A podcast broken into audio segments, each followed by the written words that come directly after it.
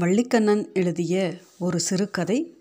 கதையின் பெயர் யாரை காதலித்தான்? தெருவில் வந்து கொண்டிருந்த சந்திரன் காதுகளில் அவ்வார்த்தைகள் தெளிவாக கேட்டன. அவன் அந்த வீட்டை நெருங்குவதற்கு சில அடி தூரமே இருந்தது. அவன் காதுகளை எட்டாது எனும் தைரியத்தில்தான் அந்த பெண் பேசியிருக்க வேண்டும். அவள் உரத்த குரலில் சொன்னது கணீர் என்று அவனுக்கு கேட்டது. இதோ வருகிறாரே அவர் தினசரி இந்த வழியாக போகிறார். போகும்போதெல்லாம் இந்த பக்கம் பார்த்து கொண்டே போகிறார். கதவின் கம்பிகளை பிடித்துக்கொண்டு வாசலுக்கு வெளியேயும் இல்லாமல் வராந்தாவிலும் இல்லாமல் உள்ளும் புறமுமாக நின்று கொண்டு நீண்ட தலைப்பின்னல் துவள சிவப்பு கரையிட்ட கருப்பு பாவாடை அலைகளிட வான் நீல நிற தாவணி அழகு செய்ய அப்படியும் இப்படியும் அசைந்தாடிக் கொண்டிருந்த குமரி ஒருத்தித்தான் இவ்வாறு ஒளிபரப்பினாள்.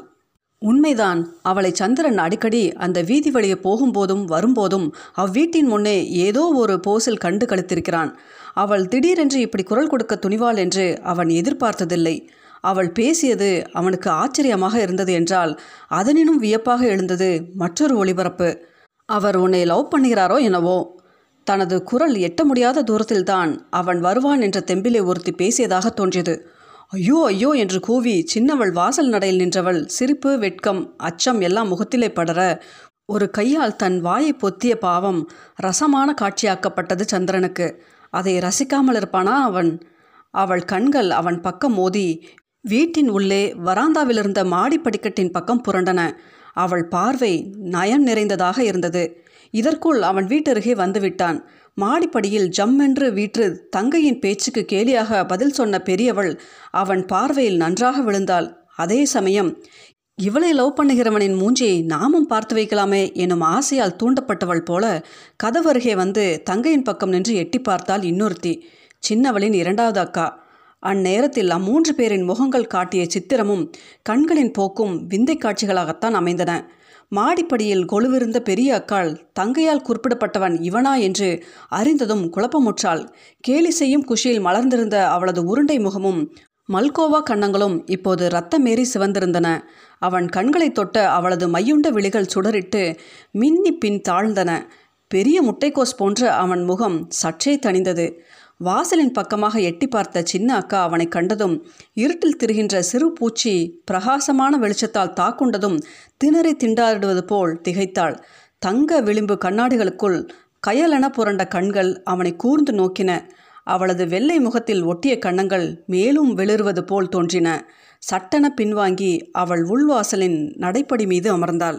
இவ்வளவையும் சந்திரன் கண்கள் விசால பார்வையால் ஒரே கணத்தில் அவை நிகழும் நேரத்திலேயே கிரகித்து கொண்டன. இப்போதும் அவன் சிரித்த முகத்தோடு அம்மூன்று பேரையும் பார்த்தவாறு நடந்தான். அவர்களில் இருவர் பேச்சையும் அவன் ரசித்ததால் உண்டான மகிழ்ச்சி அவன் உதடுகளில் முறுவல் தீட்டியிருந்தது. கண்களில் பேசியிருக்கலாம். ஐயோடி நீ ஏன் அப்படி சொன்ன? அவர் காதில் விழுந்திருக்கும். அவர் சிரித்து கொண்டே போகிறார் என்றாள் தங்கை. அந்த வீட்டை கடந்துவிட்ட சந்திரன் காதில் இதுவும் தெளிவாக விழுந்தது.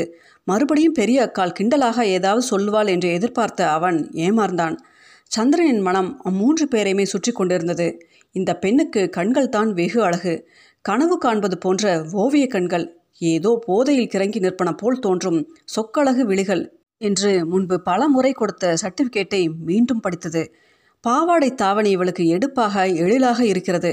இந்த பெண் நெட்டையாக வளரக்கூடும். அவள் உடல்வாகு அப்படித்தான் தோன்றுகிறது என்றும் மனம் பேசியது. அந்த பெண்ணை மட்டும்தான் அவன் அடிக்கடி பார்த்தான் என்பதில்லை. உன்னை லவ் பண்ணுகிறாரோ என்னவோ என்று சொன்னாலே பெரிய அக்காள். அவள் கூடத்தான் அவன் பார்வையில் அடிக்கடி பட்டிருக்கிறாள். அவளும் அவனை விளையாட்டாகவும் ஈடுபாட்டுடனும் பார்த்திருக்கிறாள். ஜன்னலின் உட்புறத்தில் அல்லது வராந்தாவில் உள்ள மாடிப்படி மீது உட்கார்ந்திருப்பாள். அநேகமாக ரோஸ் கலர் பட்டு அல்லது பச்சை நிற புடவை அழுத்தமான வர்ணமுடைய பட்டாடை தான் கட்டியிருப்பாள். இவள் முகம் பம்பளிமாஸ் பழம் மாதிரி இல்லாமல் இருக்குமானால் மூக்கு கொஞ்சம் நீளமாக இருந்திருக்குமானால் இவள் அழகு இன்னும் சோபிக்கும் என்று அவன் எண்ணுவது உண்டு. இன்னொரு அக்கால் இருக்கிறாளே அவள் சுவாரஸ்யமான கேரக்டர் சரியான கன்னங்களும் எடுப்பான முக்கும் சின்னஞ்சிறு வாயும் அழகு தரும் தங்க விழி கண்ணாடியும் ஒல்லியான தோற்றமும் கொண்ட அவள் அவன் பார்க்க நேரிட்ட வேளையிலெல்லாம் கருப்பு நிற பட்டாடையில்தான் காட்சி தந்தாள். கரையும் தலைப்பும் மாறி இருக்கலாம் கலர் என்னவோ எப்பொழுதும் கருப்புத்தான். அது அவளுக்கு அமைவாகவும் இருந்தது. அவள் சோகமூலாம் பூசிய சித்திரமாக திகழ்ந்தாள். அவள் கண்களின் ஆழத்திலே இனம் கண்டு கொள்ள முடியாத ஏதோ ஒரு சோகம். கோயில் கற்ப கிரகத்தின் ஒளிவிளக்கு போல மினுமினுத்து கொண்டிருந்தது. அவள் முகம் காலை ஒளியில் குதூகலிக்கும் புதுமலர் போல் மிளிர்வதை அவன் ஒருபோதும் கண்டதில்லை. மாலை நேரத்தில் சற்றே வாட்டமுற்று காணப்படும் அழகு பூ அந்திப் பொன்வெளியில் மினுமினுப்பது போல் சோகமயமான வசீகரத்தோடு தான் அவள் வதனம் சதா காணப்படும். அவள் ஓயாது படித்து கொண்டிருப்பாள். புத்தகமும் கையுமாக காணப்படாத வேளைகளில் பிரமாத சிந்தனையில் ஆழ்ந்திருப்பவள் போல் தென்படுவாள். அவளையும் அவன் அடிக்கடி பார்த்திருக்கிறான். அவள் பஸ்ஸிலிருந்து இறங்கி வரும்போது பஸ்ஸுக்காக காத்து நிற்கையில் ஓடும் பஸ்ஸின் ஓர் ஓரத்தில் நடைபாதையில் எதிரே எந்தெந்த நேரத்தில் எல்லாமோ அவளை அவன் பார்க்க முடிந்திருக்கிறது. வீட்டிலும் அவள் தனிமையில் தானும் தனது எண்ணங்களுமாய் உட்கார்ந்திருப்பதை கவனித்திருக்கிறான். அப்பொழுதெல்லாம் அவளது நீலிமைகள் மேலேறி விழிகள் விசாலமாகி பார்வை அவன் முகத்தை தொட்டு மீண்டும் மைய சிமிழ் மூடிக்கொண்டது போல் இமை தணிந்து கொள்வதையும் கவனித்திருக்கிறான். அம்மூன்று பெண்களையும் பார்த்து ரசிப்பதனால் அவனுக்கு மகிழ்ச்சி ஏற்பட்டது. அழகு காட்சிகளை காண்பதில் என்ன தவறு? பார்ப்பது குற்றமற்ற பொழுதுபோக்கு என்ற தன்மையில்தான் அவன் அவர்களை பார்த்து வந்தான். அவர்களும் ரசித்து பார்த்து மகிழ்ந்ததனால் அதன் சுவையும் அதிகப்பட்டது. அவ்வளவு தானே தவிர லவ் என்கிற எண்ணமே அவனுக்கு எழுந்ததில்லை. அதாவது பெரியக்கால் குரல் கொடுக்கிற வரை இம்மூவரில் யார் மீது எனக்கு ஆசை? மூவர் மீதும் ஆசை உண்டு என்றால் யார் பேரில் அதிகமான ஆசை? இதுவரை யார் மீதும் லவ் ஏற்படவில்லை என்றால் இனி இம்மூவரில் யாரை லவ் பண்ணலாம்? இந்த விதமான எண்ண அலைகள் மோதலாயின? அப்பெண்களும் அவனை பற்றி பேசியிருக்க வேண்டும். பேச விரும்பாத எண்ணங்களை ஒவ்வொருவரும் தனிமையில் வைத்து மனம் பாண்டி ஆடி கழித்திருக்க வேண்டும். இது அவர்கள் செயலிலிருந்து நன்கு புலனாயிற்று. பெரிய அக்கால் விளையாட்டாக பேச்சு ஒளிபரப்பிய தினத்துக்கு பிறகு ஒவ்வொரு நாளும் அம்மூவரும் சந்திரனின் வருகை ஆவலோடு எதிர்நோக்க காத்திருப்பதும் அவன் தூரத்தில் வரும்பொழுதே எவளேனும் ஒருத்தி அவர் வரார் என்று குரல் கொடுப்பதும் உடனேயே அவர்கள் தத்தமக்கு வசீகரமான இருக்கை நிலை என்று படுகிற போசில் உட்கார்ந்து கொழும்பொம்மைகள் போல் காட்சி கொடுப்பதும் சகஜமாயின. அவன் போகிற போதே அவர்களை பார்ப்பான். ஒவ்வொருவர் முகத்தையும் அவன் கண் நோக்கு தொடும். அவர்கள் கண்கள் தனித்தனியே அவன் பார்வையோடு உறவாடும். மற்றபடி எவ்விதமான சலனமும் இருக்காது அவன் போவான். அவர்களை தன் என்ன ஊஞ்சலில் வைத்து இஷ்டம் போல் ஆடவிட்டபடி அவர்கள் இருப்பார்கள். அவனை பற்றி பேசியும் பேச விரும்பாத நினைவுகளை எண்ணத்திலிட்டு தாளாட்டி மகிழ்ந்தும் பொழுதுபோக்கியபடி சில சமயம் மூவரில் ஒருத்தி மட்டுமே காணப்படுவாள். அப்பொழுது அவள் அதிக ஈடுபாட்டுடன் பார்ப்பதாக அவனுக்கு தோன்றும். பெரியவள் கண்களில் விஷமம் ஒளிரிடும். அவள் இதழ் கடையில் சிறு சிரிப்பு சுழியிடுவது போல் தோன்றும். அவள் சிரிக்கிறாளா இல்லையா என்று தீர்மானிக்க இயலாது அவனால். நாமும் பதிலுக்கு சிரித்து வைக்கலாமே என்ற ஆசை குமிழ்விடும். சங்கோஜம் அதன் மண்டையில் எடுத்து ஒடுக்கும். சின்ன அக்கால் சீரியஸ் திங்கர் போல்தான் பார்த்திருப்பாள். கண்களில் சிறு பொறியும் கன்னங்களில் ஒரு வர்ணமும் முழு முகத்தின் தனி மலர்ச்சியும் பார்ப்பதிலும் பார்க்கப்படுவதிலும் அவளுக்கு மகிழ்ச்சியே என்பதை விளம்பரப்படுத்தும். கனவு காண்பது போன்ற கண்களை உடைய சிறு பெண் நேராகவே பார்த்து அழகாக புன்னகை புரிவதை வழக்கமாக்கி கொண்டாள். அவன் தன்னைத்தான் பார்க்கிறான். தன்னை மட்டுமே பார்த்து மகிழ்கிறான் என்ற நம்பிக்கை அவளுக்கு. அதனால் அவள் அவன் வரும் பாதையில் எதிர்ப்பட நேர்ந்தால் அவனுக்கு நேர் எதிராக நடந்து வந்து அருகுற்றதும் அவனை கண்ணினால் தீண்டி சிறிது விலகி அவனுக்கு சமீபமாக நடந்து போவாள். அவள் திரும்பி பார்ப்பாள் என அவன் உள்ளம் சொல்லும். அவள் திரும்பி நோக்குகிறாளா என்று கவனிக்கும்படி அவன் உணர்வு தூண்டும். அவள் உள்ளமும் உணர்வும் அவ்வாறே பேசி தூண்டிவிடும் போலும் அவன் திரும்புகிற அதே நேரத்தில் அவள் முகமும் திரும்ப கண் பார்வைகள் மோத உதட்டிலே ஆனந்த சிரிப்பு துள்ளும். அவளை பொறுத்தமட்டில் அவளுக்கு சந்தேகமே கிடையாது. அவன் அவளைத்தான் காதலிக்கிறான் என்பதில். சந்திரன் உள்ளம் அப்படி சொல்லவில்லையே. நாட்கள் ஓடிக்கொண்டிருந்தன. குற்றமற்ற பொழுதுபோக்கு இனிமையாக வளர்ந்து கொண்டுதான் இருந்தது. வெறும் பார்வையோடு அது நின்றதை தவிர உரையாடல் எனும் அடுத்த கட்டத்தை தொட முடியவில்லை அவர்கள் உறவு. சில சமயங்களில் பெண்கள் அவர்கள் மூன்று பேர் இருந்தது மிக சௌரியமாக இருந்தது. அவன் வருவதை கண்டவுடனேயே ஒருவரை ஒருவர் பார்த்து கிண்கிணி ஒளி ஆர்க்கும் சிரிப்பை கொட்ட முடிந்தது. சில வேளை பெரியவள் சிரிப்பை உதிர்ப்பாள். இரண்டாம் அவள் புன்னகை புரிவாள். தங்கச்சி வெட்கத்தோடும் களிப்போடும் உஹும் உஹும் என்று மணிப்புரா சிரிப்பை நழுவ விடுவாள். அவனை பார்த்துவிட்டு அவர்கள் தங்களுக்குள் பார்வை பரிமாறி இப்படி சிரிப்பதனால் இச்சிரிப்பின் அர்த்தம்தான் என்ன என்ற ஐயம் அவனுக்கு எழ வகை ஏற்பட்டது. கேலி செய்கிறார்கள் போலும் என்று அவன் மனம் கருதியது. அவர்கள் கேலியாக சிரித்தால்தான் அவன் என்ன செய்ய முடியும்? அவனும் யாராவது நண்பனோடு போனால் நண்பனை பார்த்து சிரிப்பது போல் சிரிக்கலாம். அவனோடு பேசுவது போல் கிண்டலாக ஏதேனும் சொல்லலாம். ஆனால் எப்போதும் அவன் தனியாகத்தானே போய் வந்து கொண்டிருந்தான். ஏன் சிரிக்கிறீர்கள்? என்று அவர்களை பார்த்து கேட்க முடியுமா?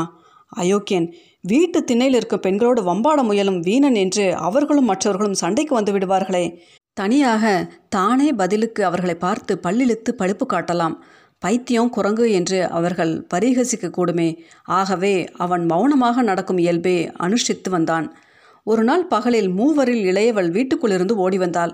அவசரமாக படிகளில் தாவி தெருவில் குதித்த சமயத்தில் சந்திரன் அவளுக்கு நேரே வர நேர்ந்தது. அவன் வேகமாக விலகி கொண்டான். இல்லையெனில் அவள் அவன் மீது மோதியிருப்பாள். அவளுக்கு வெட்கமும் குழப்பமும் ஏற்பட்டன. அவன் சிரித்துக்கொண்டே போய்விட்டான். அன்று சந்திரன் மறுபடியும் அவ்வீதி வழியே போகும்போது அம்மூன்று பெண்களும் கொலுவிருப்பார்கள் என்று எதிர்பார்த்தான். ஏமாறவில்லை. அவன் எதிர்பாராததும் நிகழ்ந்தது. தங்கச்சி அன்றைய நிகழ்ச்சியை அக்கால்களிடம் சொல்லி இருக்க வேண்டும். சந்திரன் அருகே வரவும் அவள் தலையை தாழ்த்தி கடைக்கண்ணால் பார்ப்பதில் ஆர்வம் காட்டினாள். சின்ன அக்காள் அவன் முகத்தில் விடுபடாத எந்த புதிர்க்கோ விடை தேடுவது போல் கூறிய பார்வையை பதித்தாள். பெரிய அக்காள் சிரித்துக்கொண்டே பேசேண்டி கலா வாய் திறந்துதான் பேசேன் என்று தங்கச்சியை சீண்டினாள். சின்னவள் முகம் சிவக்க கை விரல்களால் கண்களை மூடிக்கொண்டாள். அவ்வளவு நாணம். கலாவா இவள் பெயர்? ஆகவே ஒருத்தி பெயர் தெரிந்துவிட்டது என்று மகிழ்வுற்றான் சந்திரன். மற்றவர்கள் பெயரை அறிவது எப்படி? அவன் பெயரை அவர்களுக்கு அறிவிப்பதுதான் எவ்வாறு? பரஸ்பரம் அறிமுகம் செய்து வைப்பதற்கு தோழியோ தோழனோ இல்லையே. நான் இவர்கள் வீட்டுக்கு பக்கத்து வீட்டில் வசித்தால் இவ்வளோ கஷ்டமோ கவலையோ ஏற்படாது. அவர்களாகவே அறிமுகம் செய்து கொள்வார்கள். படிப்பதற்கு பத்திரிகை வேண்டும். கதை புத்தகம் இருந்தால் கொடுங்களேன் என்று தொடங்கி நாளடைவில் தொல்லையாக கூட மாறிவிடுவார்கள். இப்போது தெருவில் போய் வந்து கொண்டிருக்கிற ஒருவனோடு அவர்களாகவே எப்படி வழியே போய் பேச முடியும்? அல்லது தெருவோடு போகிறவன்தான் தெரியாத பெண்களோடு திடுமென்று எப்படி பேச்சை ஆரம்பிக்க முடியும்? என்று சந்திரன் கருதினான். ஆகவே புதுமை எதுவும் காணாமலே காலம் ஓடிக்கொண்டே இருந்தது. காலம் ரக்கை கட்டி பறப்பது போல் ஓடியது. மூன்று பெண்களில் யாரை அவன் காதலித்தான்? தன்னைத்தான் என்று மூவரில் ஒவ்வொருத்திக்கும் தனித்தனியே எண்ணம் வளர்ந்தாலும் கூட மூன்று பேரும் சேர்ந்திருக்கும்போது அவன் அவர்களை பார்த்தவரை போவதை கவனிக்கையில் இந்த சந்தேகம் இயல்பாகவே தலை தூக்கியது. இதற்கு விடை அவன் அன்றே தர வேண்டும் உண்மையில் சந்திரனுக்காவது உரிய விடை தெரியுமா? தெரியும் என்று நிச்சயமாக சொல்லிவிட முடியாது. ஆனால் அவனுக்கே அது சரியாக பிடிபடவில்லை. இன்னும் ஒவ்வொரு வகையில் ஒவ்வொருத்தி சிறப்பானவளாக தோன்றினாள். சில காரணங்களால் ஒவ்வொருத்தி மீது விசேஷமான கவர்ச்சி தனக்கு ஏற்பட்டிருக்கிறது என்று அவனுக்கு தோன்றியது. தனித்தனியாக நினைவு கூர்ந்தாலும் மூவரில் ஒவ்வொருத்தியும் அவனது மன அரங்கிலே பளிச்சென முன்வந்து நின்று அவன் எண்ணமும் ஆசையும் தன்மீதே அதிகம் படைந்திருக்கின்றன என்று உறுதிப்படுத்த முயன்றாள். மூவரோடும் பேசி பழக வாய்ப்புகள் கிட்டியிருந்தால் அவனது ஆசை கொடி தனி ஒருத்தியை சுற்றி படர்ந்திருக்கக்கூடும். இப்போது அது மூன்று சிறு சிறு சுருள்களாகி ஒவ்வொருத்தியையும் தொட்டு பிடித்து ஒட்டி கொள்ள ஊசலாடி கொண்டிருந்தது. மாதங்கள் வருஷங்களாக ஓடினாலும் அவர்கள் நட்பு இந்நிலையிலேயே தான் நின்றிருக்கும். சந்திரனின் சுபாவம் அப்படி. அவனுக்கு சங்கோஜம் அதிகம் இருந்ததோடு காதல் பாதையில் தானாகவே முன்னேறுவதற்கு வேண்டிய துணிச்சலும் செயலோக்கமும் கிடையாது. அவனோடு கண்ணாமூச்சி ஆடி கழித்த மூன்று பெண்களுக்கும் சங்கோஜம் இல்லை என்றாலும் நாம எப்படி துணிவது என்ற தயக்கம் இருந்தது. அதனால் தேக்கமே நிலை பெற்றிருந்தது.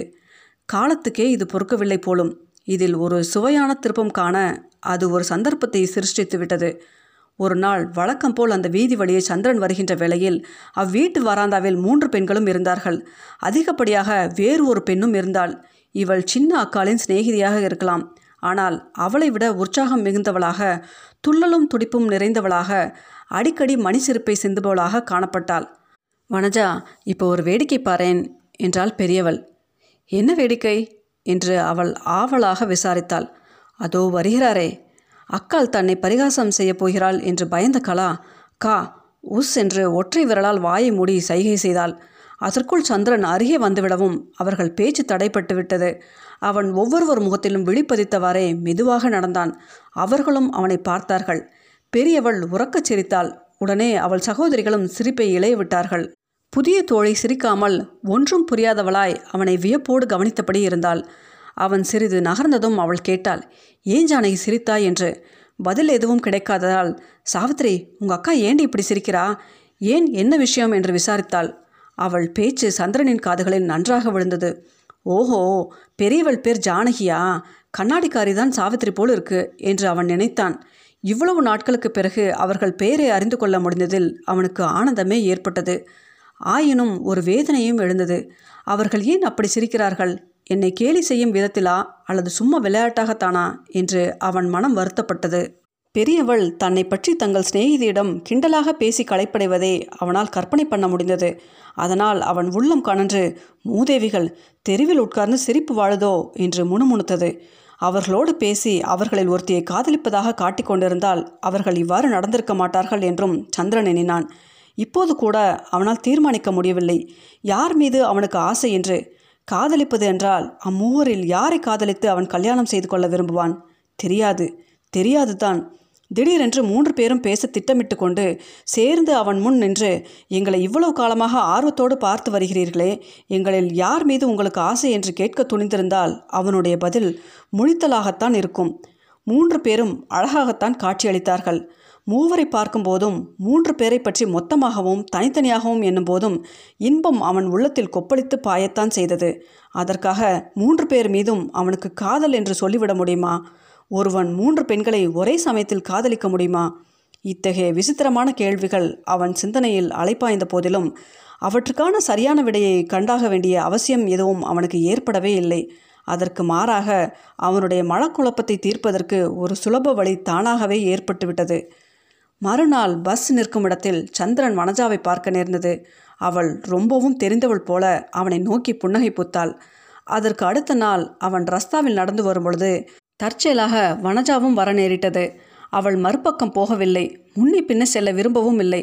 தள்ளி நடக்கவும் இல்லை. அவன் கூடவே வருகிறவள் போல அவனுக்கு அருகிலேயே நடந்து வரலானாள். அவளுக்கு சிரிப்பு அள்ளி கொண்டு வந்தது. ஆனால் அவள் வாய் விட்டு சிரிக்கவில்லை. அவன் திரும்பி அவளை நோக்கும்போது அவள் தரையை பார்த்தாள். அல்லது நேரை நோக்கினாள். இவள் ஒரு இன்ட்ரெஸ்டிங் கேரக்டர் போலிருக்கு என்று தான் அவனால் எண்ண முடிந்தது. சந்திரனுக்கு அம்மூன்று பெண்களுடன் அல்லது அவர்களில் ஒருத்தியருடனாவது பேசி பழக வேண்டும் என்ற ஆசை இருந்தும் அதற்கு வேண்டிய மனத்தெம்பு இல்லை. அப்பெண்களும் அதே நிலையில்தான் இருந்தார்கள். அவர்களாக பேச்சு கொடுக்கட்டுமே என்று அவன் நாளோட்டினான். அவர் ஏன் பேசுவதில்லை? அவராக பேச ஆரம்பிக்கிறாரா இல்லையா பார்ப்போமே என்று அவர்கள் காத்திருந்தார்கள். இரண்டு கட்சியிலும் காணப்படாத துணிச்சலும் செயலூக்கமும் தோழி வனஜாவிடம் மிகுதியாக இருந்தன. அவன் பேசட்டுமே என்று அவள் காத்திருக்கவில்லை. பேசுவதற்குரிய வாய்ப்புகளை அவளாக சிருஷ்டித்து கொள்ள தயங்கவும் இல்லை. பஸ் நிற்கும் இடத்தில் அவள் நிற்கையில் அவன் எதிர்பட்டால் எந்த நம்பரை குறிப்பிட்டு அது எப்படி போகும் என்று கேட்டால் அல்லது இது இந்த இடத்துக்கு இன்ன வழியாகத்தானே போகிறது என்ற மாதிரி எதையாவது விசாரித்தால் தெருவில் வந்தால் தபால் வர நேரமாகுமா? தபால்காரர் வருகிறாரா? என்று எதையாவது கேட்பாள். இப்படி அவளாகவே ஆரம்பித்து உற்சாகமூட்டி அவனையும் பேசுகிறவனாக மாற்றிவிட்டாள். அப்புறம் அவர்கள் சேர்ந்து காணப்படலாயினர். ஓட்டல் சினிமா தியேட்டர் கடலோரம் பஸ் நிற்கும் இடம் என்று பல இடங்களிலும் தான். அப்புறம் என்ன? சந்திரனுக்கு யாரை காதலிப்பது என்ற பிரச்சனை எழ இடமே இல்லாமல் போய்விட்டது. வெறுமனே பார்ப்பதிலும் முகமலர புன்னகை புரிவதனாலும் காதல் வளர்ந்து விடாது. காதல் கொடி வளர்ந்து மனோரம்யமான புஷ்பங்களை பூத்து குலுக்குவதற்கு நாமும் முயற்சி எடுத்து சிரத்தை காட்ட வேண்டும் என்பதை நன்கு அறிந்தவள் வனஜா. காதலை வளர்க்கும் கலை கைவரப்பெற்ற அவளே அதை கவனித்து கொண்டதால் அவனுக்கு பொழுதெல்லாம் பொன்னாக மாறி வந்தது. ஊரறியும் விஷயமாக வளர்ந்துவிட்ட ஒன்றும் மூன்று பெண்களுக்கு மட்டும் தெரியாமல் போகுமா என்ன? அவன் வஞ்சித்து விட்டான். சரியான ஏமாற்றுக்காரன். வனஜா சுத்த மோசம் என்று ஒவ்வொருத்தையும் எண்ணினாள். ஆனாலும் பெரியவளான ஜானகி தங்கை கலாவை கிண்டல் செய்வதில் தனது ஏமாற்றத்தை மறக்க முயன்றாள். என்னடி கலா உன்னை லவ் பண்ணவர் இப்பயும் உன்னை பார்த்து கொண்டே தான் போகிறாரா? என்பாள். கலா முகத்தை சுழித்து கோணல் படுத்தி தெருவோட போகிற சனியெல்லாம் பார்க்கவில்லை என்று யார் வருத்தப்படுறாங்க? பீடை தரித்திர குரங்கு. அதுவும் அதன் மூஞ்சியும் என்று சிடுசிடுப்பாள். அக்காளின் சிரிப்பு நீரோடை என கலகலக்கும். சின்ன அக்கால் சாவித்திரி இப்பொழுதும் வாய் திறந்து எதுவும் சொல்வதில்லை தான்